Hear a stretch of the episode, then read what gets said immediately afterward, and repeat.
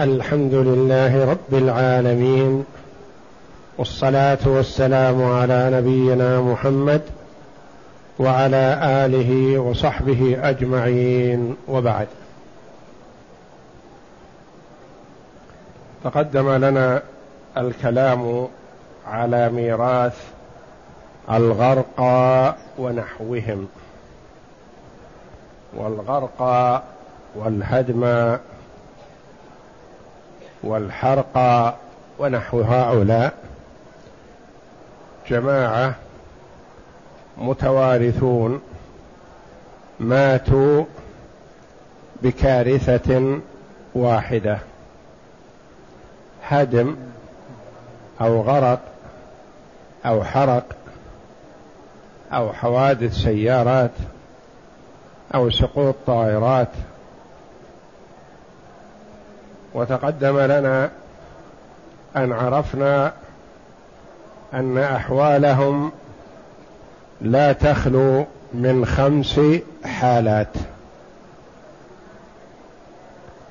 إما أن يعلم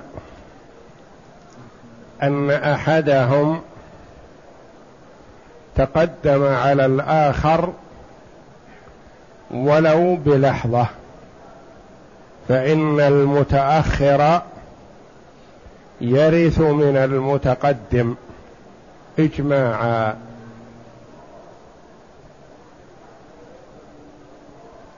مات الأب ثم مات الابن بعده بدقيقتين. يرث الابن من الأب. مات الابن أولا ثم مات الأب بعده بدقيقتين. فإن الأب يرث من الإبن إجماعا. ولا يرث المتقدم من المتأخر إجماعا. هذه حال من الحالات الخمس. الثانية أن يعلم أنهما أو أنهم ماتوا جميعا في وقت واحد. ففي هذه الحال لا يرث بعضهم من بعض إجماعا. لأنهم ماتوا في وقت واحد.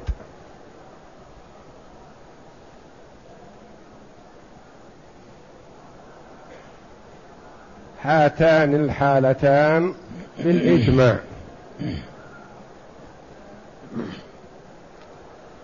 الحال الثالثة أن لا يعلم تقدم ولا تأخر.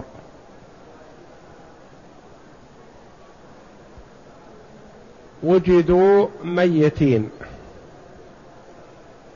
في غرفة نومهم أو في حادث سيارة أو في بركة أو في بحر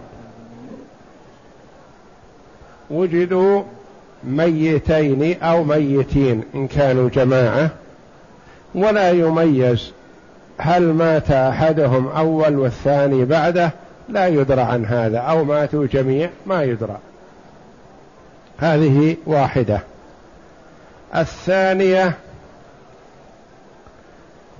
أن يعلم أن أحدهم مات قبل الآخر لكن لا يميز.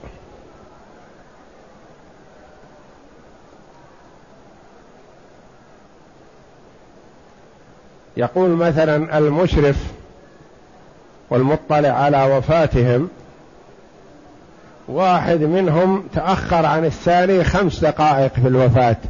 أيهم؟ يقول والله ما أدري. أنا وجدتهم كلهم فيهم حياة لكن واحد توفي قبل والثاني تأخر عن خمس دقائق أو عشر دقائق أو ساعة. أيهم؟ ما لا أدري. المهم أني أدري أنهم ما ماتوا جميع واحد منهم تأخر عن الثاني. ما تدري أيهم؟ يقول لا أدري. علم أن أحدهم تأخر عن الآخر لكن جهل.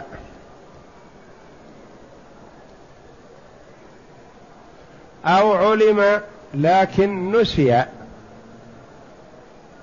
يعرف حال الوفاة الأب والابن. بينين.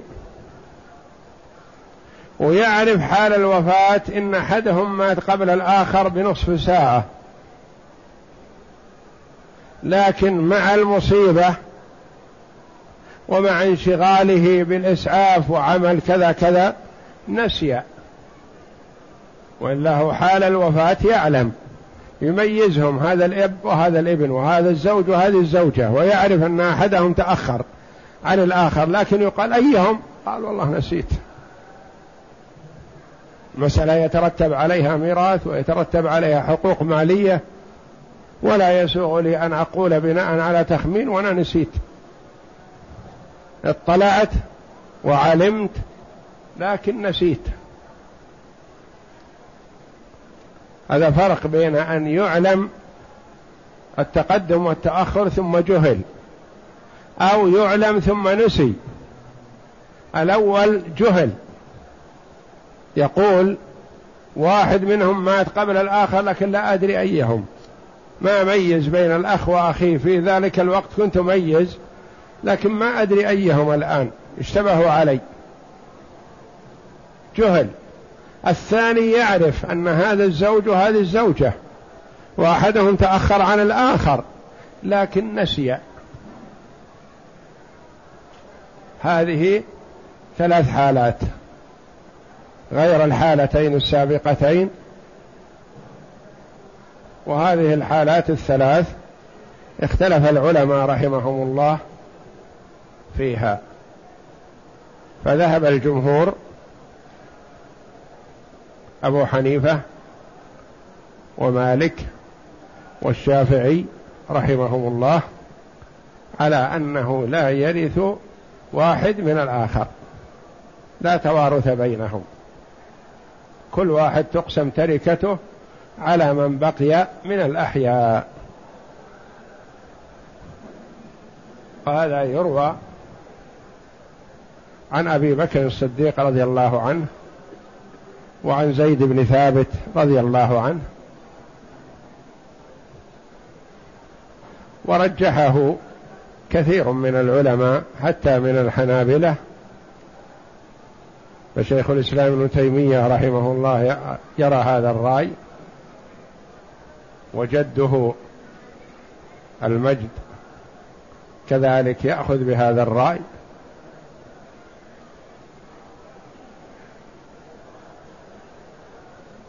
لأن شيخ الإسلام رحمه الله ابن تيمية عالم كبير ووالده عالم وجده عالم كبير. فقالوا اختفى. الأب بين قمرين. يعني أبوه عالم لكن ابنه أكبر منه علما وأبوه أكبر منه علما. فاختفى النجم بقمرين احاطا به. فشيخ الإسلام وجده أخذ برأي الجمهور الذي هو عدم التوريث. وعلى هذا لا يكون عند الأئمة الثلاثة والجمهور موضوع الغرق والهدم. هو حكم شرعي عندهم لا يرث أحدهم من الآخر وخلاص. الإمام أحمد رحمه الله أخذ بأنه يورث كل واحد من الآخر من ماله التليد القديم. دون الطريف الجديد. ما هو التليد وما هو الطريف؟ التليد الذي كان يملكه حال وفاته. والطريد الطريف هو الذي ورثه من صاحبه هذا.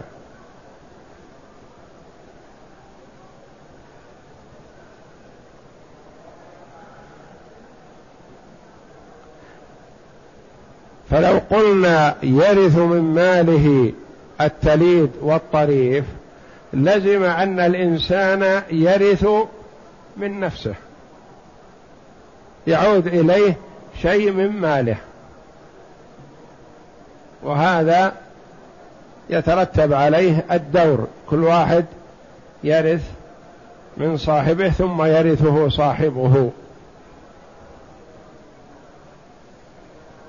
قالوا كل واحد يرث من مال صاحبه التليد ويوزع على ورثته.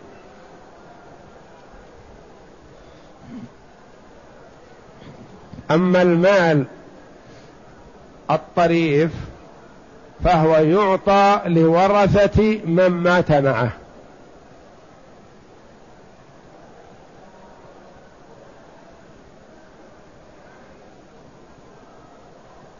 ويروى هذا عن عمر بن الخطاب رضي الله عنه وعن عبد الله بن مسعود رضي الله عنه وعن بعض الصحابة. قال يورث بعضهم من بعض.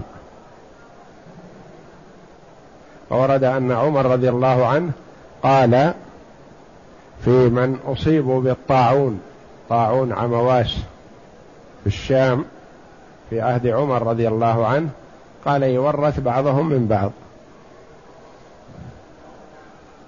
لأن الطاعون يصيب أهل البيت فيموت المجموعة منهم وقد لا يميز بين من مات أول ممن تأخر عن صاحبه.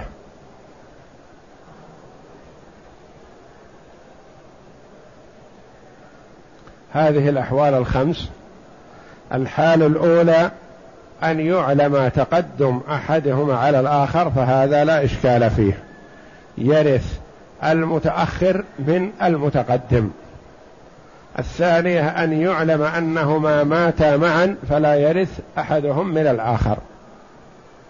الأحوال الثلاثة أن لا يعلم تقدم ولا تأخر أن يعلم التقدم ثم ينسى أن يعلم ثم يجهل.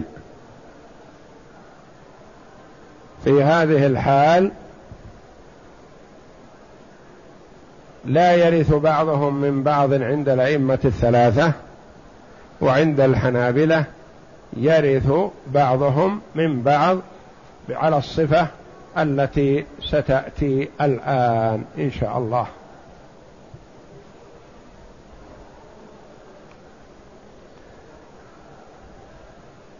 على مذهب الإمام أحمد ما هي صفة العمل؟ تصور إذا قلنا يرث من ماله القديم دون ماله التليد. يرث من ماله التليد الذي هو القديم دون الطريف. فمثلا افرض أن ثلاثة إخوة ماتوا واختلف في موتهم وعرفنا فيما مضى أن الورثة إذا اختلفوا وتنازعوا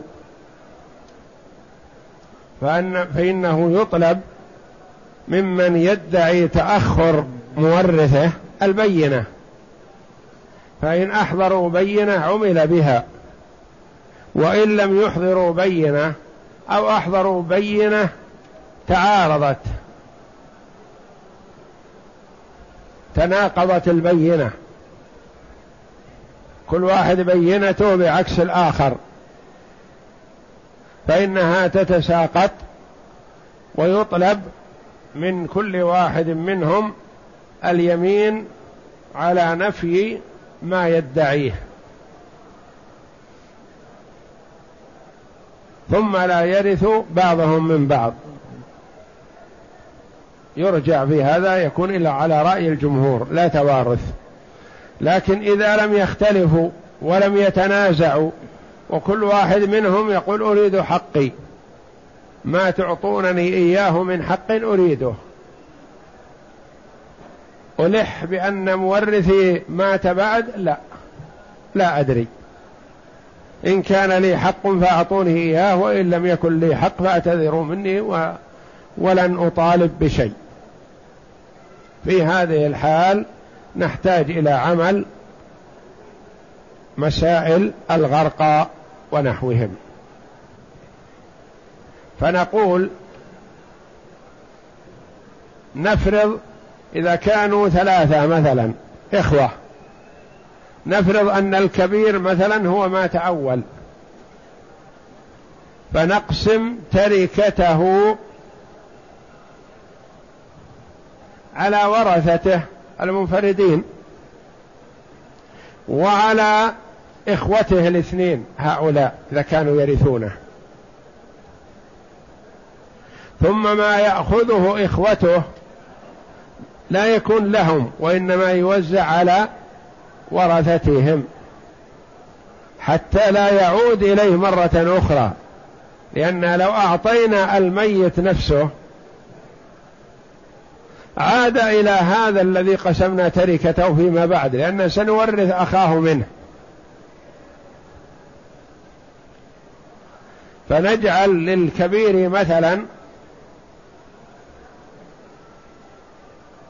مسألة نذكر فيها ورثته ونذكر فيها إخوته هؤلاء الاثنين الذين ماتوا معه. ثم نصيب إخوته نوزع على ورثة الإخوة. مثل ما مضى في شيء من أحوال المناسخات. ثم نفرض الآخر ما تأول ونعمل له مسألة مثل ما عملنا. ثم نفرض الثالث ما تأول ونعمل له مسألة مثل ما عملنا. كل واحد نفرضه أنه هو الأول نعمل له مسألة. فإذا عملنا المسألة مثلا عملنا له مسألة ورثته بما في ذلك أخواه الذين ماتوا معه. نقسم عليهم وعلى أخويه. أخواه نجعل لكل واحد مسألة مع هذا. فتصور ثلاث مسائل. المسألة الأولى نجعلها على جنب هي الأم. ثم ننظر بين سهام كل وارث ومسألته. كل واحد من الإخوة كم نصيبه من أخيه الأكبر؟ ومسألته. إن انقسمت عليه صحت مما صحت منه الأولى. وإن لم تنقسم عليه ننظر في الوفق. إن توافقا أثبتنا الوفق. وإن اختلفتا أثبتنا كامل المسألة. ثم نصحح بقية المسائل اثنتان أو ثلاث أو أربع على حسب عدد الأموات. ثم ننظر بين المثبتات بالنسب الأربع. النسب الأربع هي المداخلة والمماثلة والموافقة والمباينة. وما تحصل من هذا النظر جعلناه بمثابة جزء السهم للمسألة الأولى. نضرب به المسألة الأولى والناتج يكون بمثابة الجامعة للمسائل كلها. ثم نقول من له شيء من الأولى؟ لأن كلها هي المسألة الأولى. أخذه مضروبا في جزء سهمها. فإن كان حيا فهو له. وإن كان ميتا قسم على مسألته والناتج هو جزء سهمها. ثم نعمل في المسائل الباقية مثل ذلك. نصيبه من هذه المسألة يضرب في جزء سهمها فيأخذه.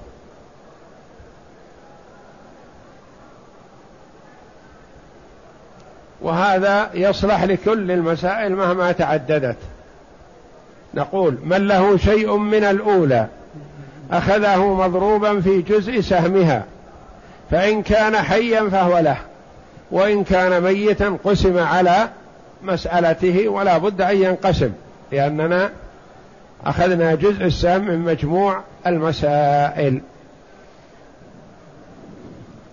ستجد عند بعض المؤلفين رحمهم الله يقول من له شيء من الأولى أخذه مضروبا في جزء سهمها هذا لا إشكال فيه عند الجميع.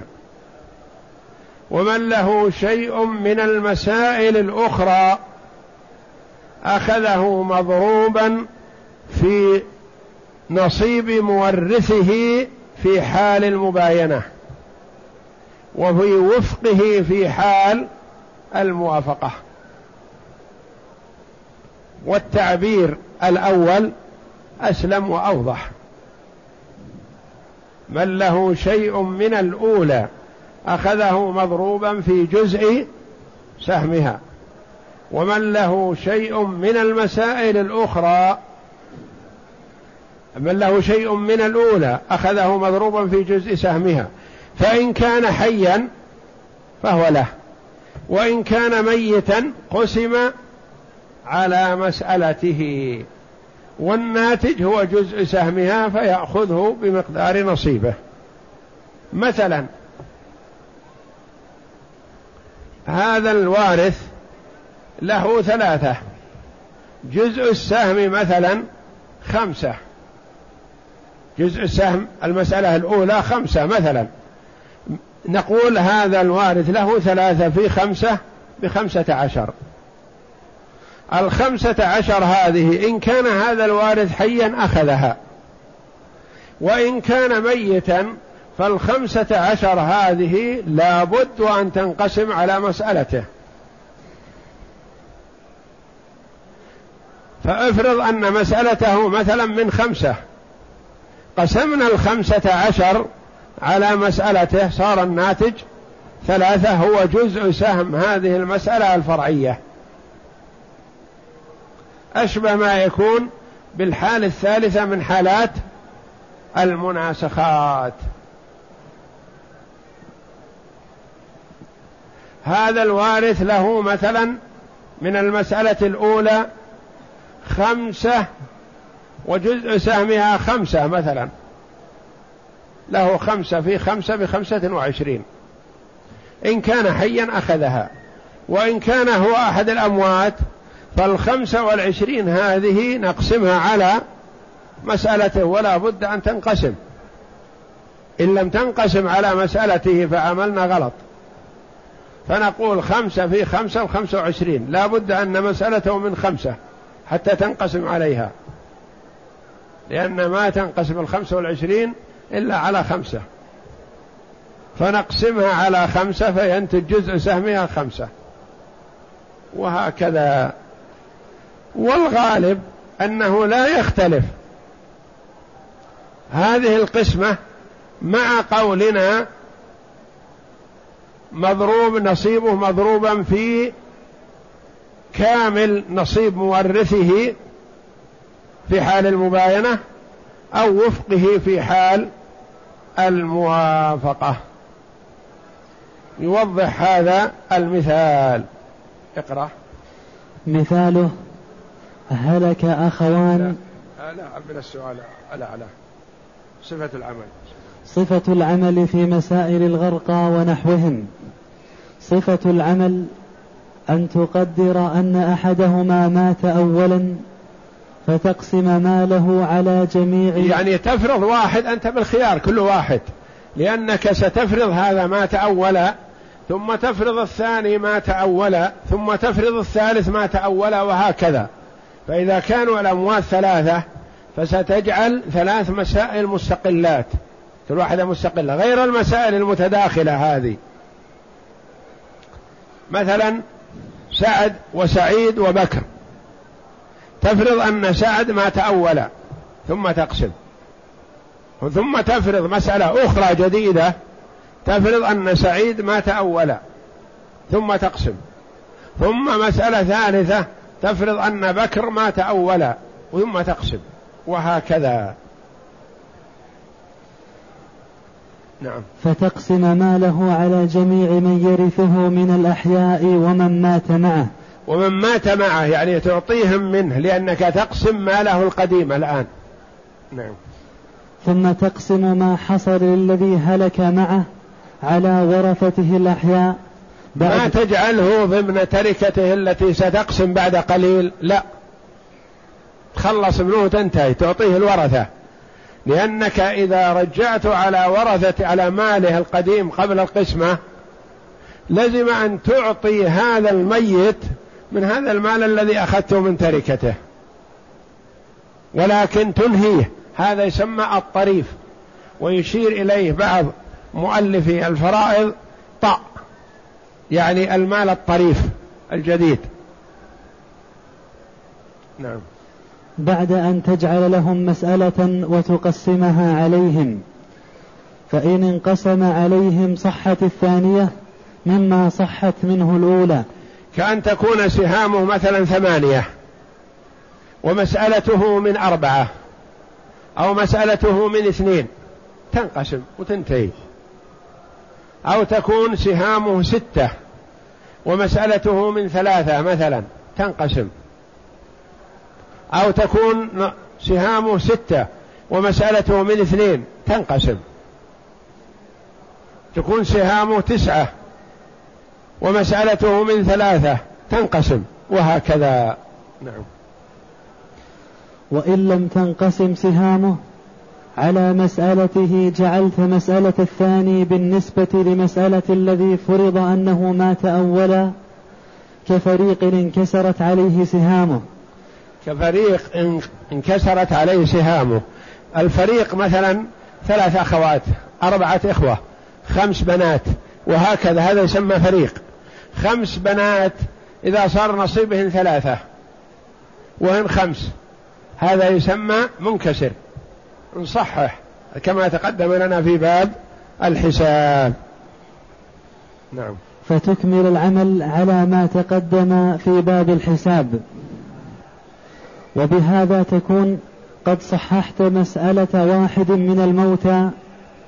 واحد من الموتى صححت مسألته.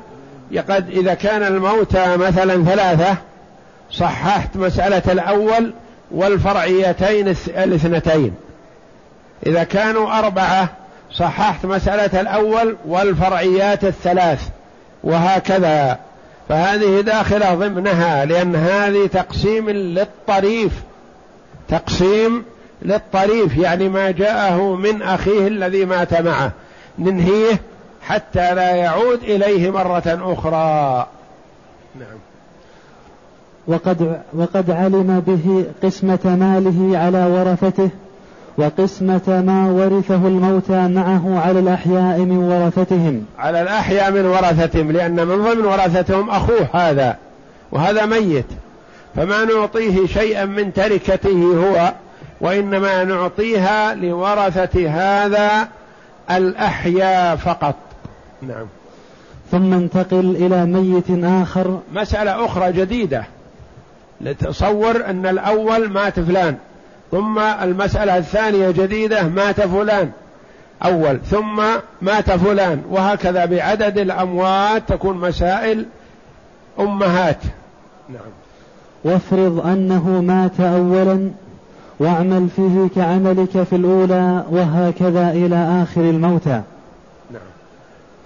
مثاله هلك أخوان أحدهما ورثته زوجته وبنت وعم. وورث وورثته للثاني كذلك. فإذا قدرنا أن أحدهما مات أولا يعني أخوان سماهم هنا قال بكر وعمر. أخوان ماتا جميع بكر يرث من عمر وعمر يرث من بكر لأنه ما في أحد يحجبه.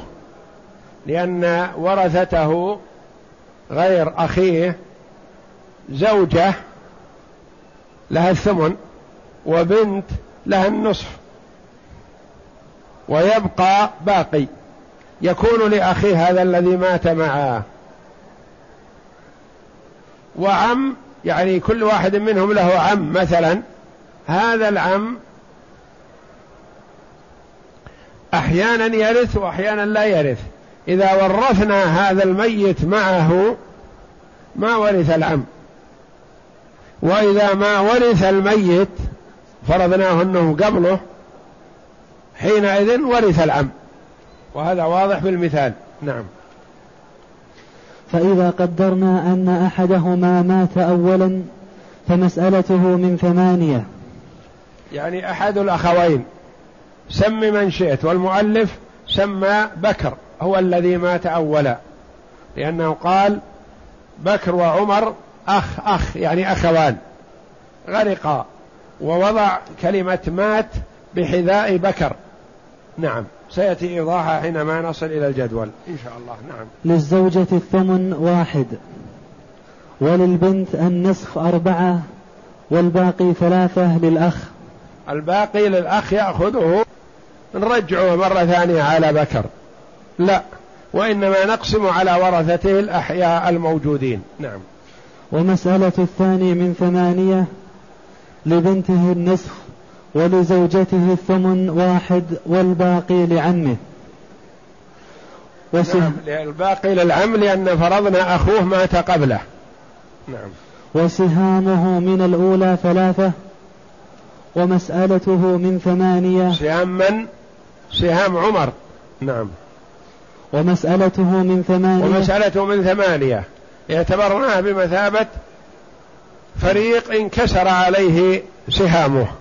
ثلاثة مع الثمانية غير قابلة للقسمة ولا متداخلة ولا متوافقة لأن الثلاثة لها ثلث والثمانية ليس لها ثلث. والثمانية لها ربع ولها نصف ولها ثمن لكن الثلاثة ليس لها نصف ولا ربع ولا ثمن. فلا اتفاق بين الثلاثة والثمانية وإنما فيه مباينة. نعم. بينهما مباينة. فنضرب كل الثانية في الأولى تبلغ أربعة. إذا تباينت ضربنا المسألة الأولى في المسألة الثانية. نعم. فنضرب كل الثانية في الأولى تبلغ أربعة وستين ثم جزء نقسم السهم هو المسألة الثانية هو الذي ضرب به. فهذا جزء السهم للمسألة الأولى المسألة الثانية. وناتج الضرب يصير بمثابة الجامعة. ثمانية في ثمانية بأربعة وستين. نعم. فللزوجة من الأولى واحد مضروب في الثانية ثمانية بثمانية. وللبنت أربعة مضروب في كل الثانية ثمانية تبلغ اثنين وثلاثين. وللزوجة من الثانية واحد مضروب بثلاثة بثلاثة. وللبنت من الثانية أربعة مضروب في سهام الميت ثلاثة باثني عشر. وللعم ثلاثة بثلاثة تبلغ تسعة وصورتها في الجدول. انظر الجدول. هنا كتب بكر عمر. قال وزن كل واحد أخ أخ يعني كل واحد أخ للآخر وقال هما غرقا معا. فرض المؤلف رحمه الله أن بكر مات أولا فوضع وزان بكر مات. إذا مات بكر أولا فرضنا أنه أول معناه أن عمر متأخر عنه. من يرثه؟ يرث أخوه عمر هذا ويرثه زوجته موضوعة ويرثه بنته ومع هؤلاء العم إن كان له شيء. قسم فقال إذا مات الرجل عن زوجته وبنته وأخيه تكون المسألة من ثمانية لأن فيها ثمن ونصف. فيخرج من ثمانية. أعطى الزوجة الثمن واحد وأعطى البنت النصف أربعة وبقي كم؟ ثلاثة سيأخذها عمر. عمر لو أخذها وسكتنا وانتهينا نضيفها إلى ماله ثم ماله سنقسم مرة ثانية على بكر. ثم نرجع هذا المبلغ اللي أخذ بعضه إلى بكر. وعمر سيأخذ مرة أخرى من بكر. وهكذا يصير فيها دوران. لكن نقول هذا المال طريف. هذا الذي أعطيناه الأخ عمر الثلاثة ذي ما نحفظها مع ماله وإنما نقسمها قبل أن نتفرق. نقسمها في مجلس القسمة الأولى. نقول ما كان لعمر من بكر أعطونا ورثته. نعطيهم إياه ونستريح منه ننتهي منه. ثم نذهب إلى بيت عمر ونقسم تركته على بكر ومن يرث معه. نعم. فانظر الآن مسألة بكر عن أخ زوجة بنت عم.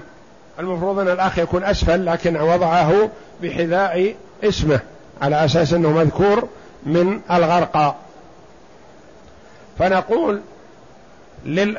للزوجة الثمن واحد. نبدأ بأصحاب الفروض. دائما إذا كان عندنا فروض وتعصيب ما ننظر للتعصيب حتى ننهي أصحاب الفروض. فنعطي الزوجة الثمن ونعطي البنت النصف أربعة. إذا أخذنا من الثمانية أربعة واحد خمسة. كم يبقى؟ يبقى ثلاثة يأخذها عمر. عمر ميت صلينا عليه. وانتهى. فكيف يأخذها؟ ما نأخذ يقول يأخذها عمر. نقول نقسمها على ورثة عمر الآن. من هم ورثة عمر؟ ورثة عمر زوجته زوجة عمر غير زوجة بكر وبنت لعمر غير بنت بكر. وعم هنا احتجنا إلى العم يكون عاصب بالنسبة لورثة عمر لأن أخاه فرضنا أنه ميت قبله. فقلنا مسألة عمر وضع حذاء عمر يعني مات. وورثته زوجته وبنته وعمه. مسألته كذلك من ثمانية. للزوجة الثمن واحد وللبنت النصف أربعة وللعم هذا الباقي ثلاثة. ثلاثة.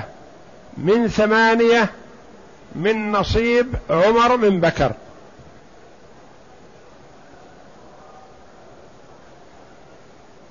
يتوقع العم هذا أننا إذا ذهبنا لقسمة تركة عمر سنعطيه. لا. حنا أعطيناه الآن مما ورثه عمر من المال الطريف. لأن فرضنا أن أخاه مات قبله فأعطيناه. لكن في المسألة الأخرى لا. نعطيه مما سيرث بكر من عمر. كما سيأتينا. فننظر أولا بين سهام الأخ ثلاثة ومسألته من ثمانية بينهما مباينة. فنأخذ الثمانية بكاملها نجعلها بمثابة جزء السهم للأولى. فنضرب ثمانية بثمانية كم يخرج؟ أربعة وستون. وهذه بمثابة الجامعة.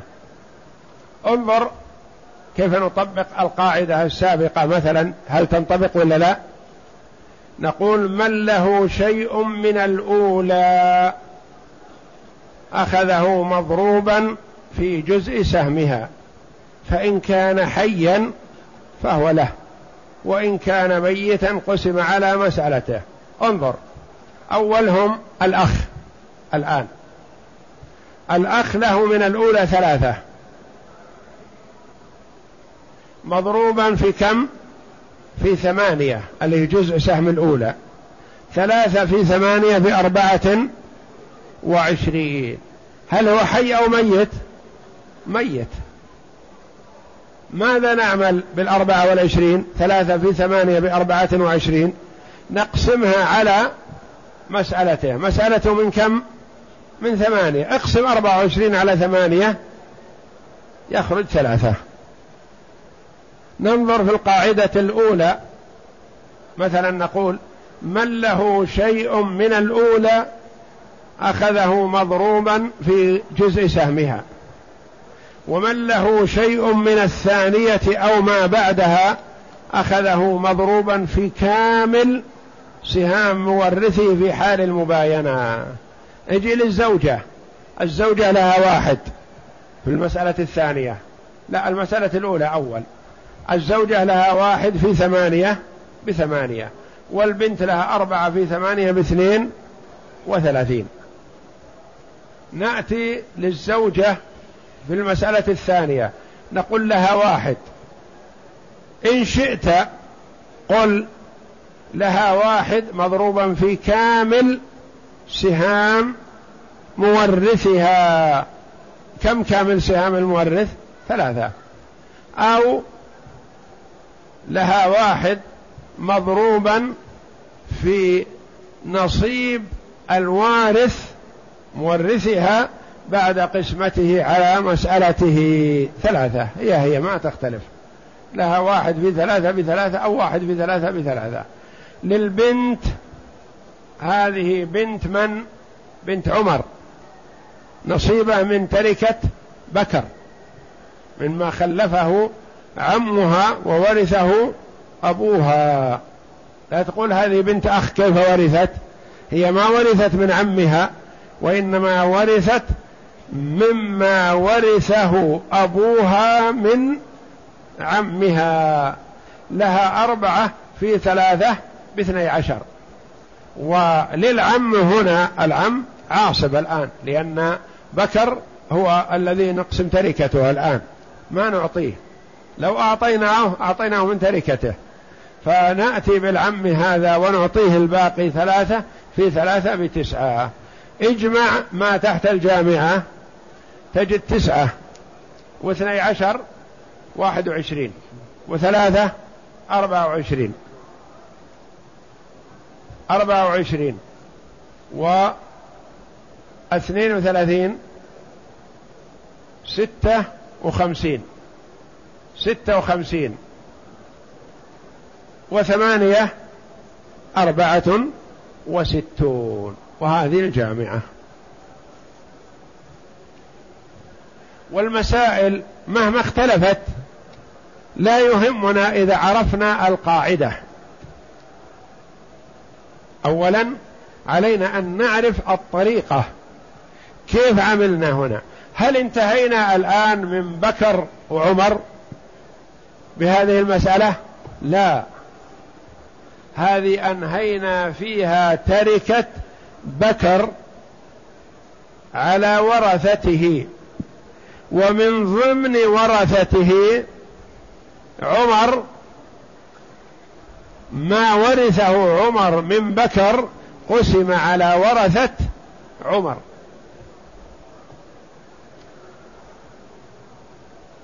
انظر السهام. عندك الآن البنت الأولى بنت بكر.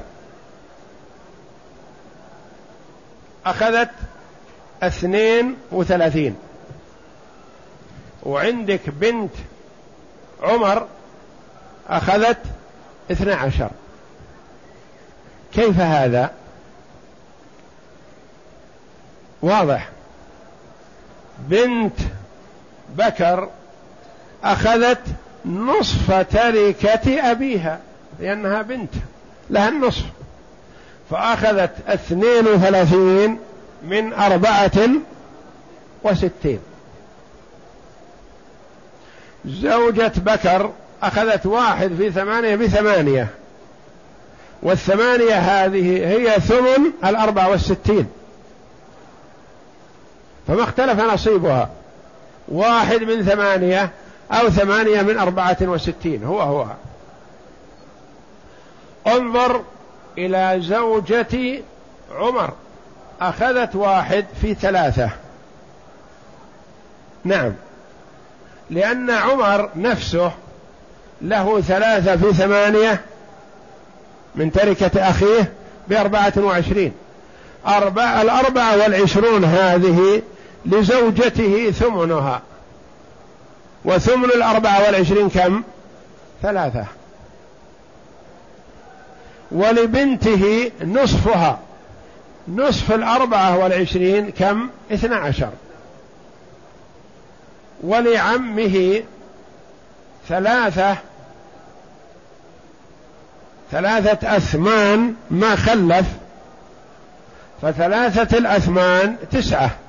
لأن الثمن ثلاثة والثمن الثاني ثلاثة والثمن الثالث ثلاثة.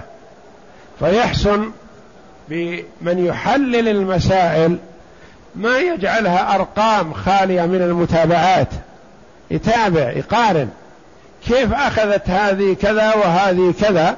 نعم هذه بنت بكر أخذت نصف التركة لأن لها في الأصل نصف. زوجته أخذت ثمن التركة لأن هذا نصيبه. زوجة أخيه أخذت ثلاثة من أربعة وستين. وش نسبة الثلاثة هذه؟ نسبة الثلاثة هذه إلى نصيب بكر نصيب عمر من بكر. عمر له ثلاثة في ثمانية بأربعة وعشرين الأربعة والعشرون هذه نقسمها على ورثته هل انتهينا؟ لا. انتهينا من تركة بكر. انتهينا من تركة بكر. قسمناه وقضينا. نرجع إلى تركة عمر. عمر جعلنا من ورثته أخوه. من هو أخوه؟ بكر لأن فرضنا فرض. إن بكر ورث من عمر. وزوجته وبنته وعمه. مسألة من ثمانية مثل أخيه. للزوجة الثمن واحد. وللبنت النصف أربعة. والعم ليس له شيء لأن في عندنا أخ اللي هو بكر فرضنا أنه موجود. فأعطيناه الباقي ثلاثة. ثم إن بكر أخذ ثلاثة من هذه المسألة في ثمانية بأربعة وعشرين. أربعة وعشرين هذه نقسمها على ورثته الذين هم الأوائل. فالمسألة كلها مثل السابقة جامعتها أربعة وستون. أعطينا زوجة عمر ثمانية وبنت عمر اثنين وثلاثين وزوجة بكر من تركة عمر واحد في ثلاثة بثلاثة وبنت بكر من من مال عمر أربعة في ثلاثة باثنى عشر والعم ثلاثة في ثلاثة بتسعة.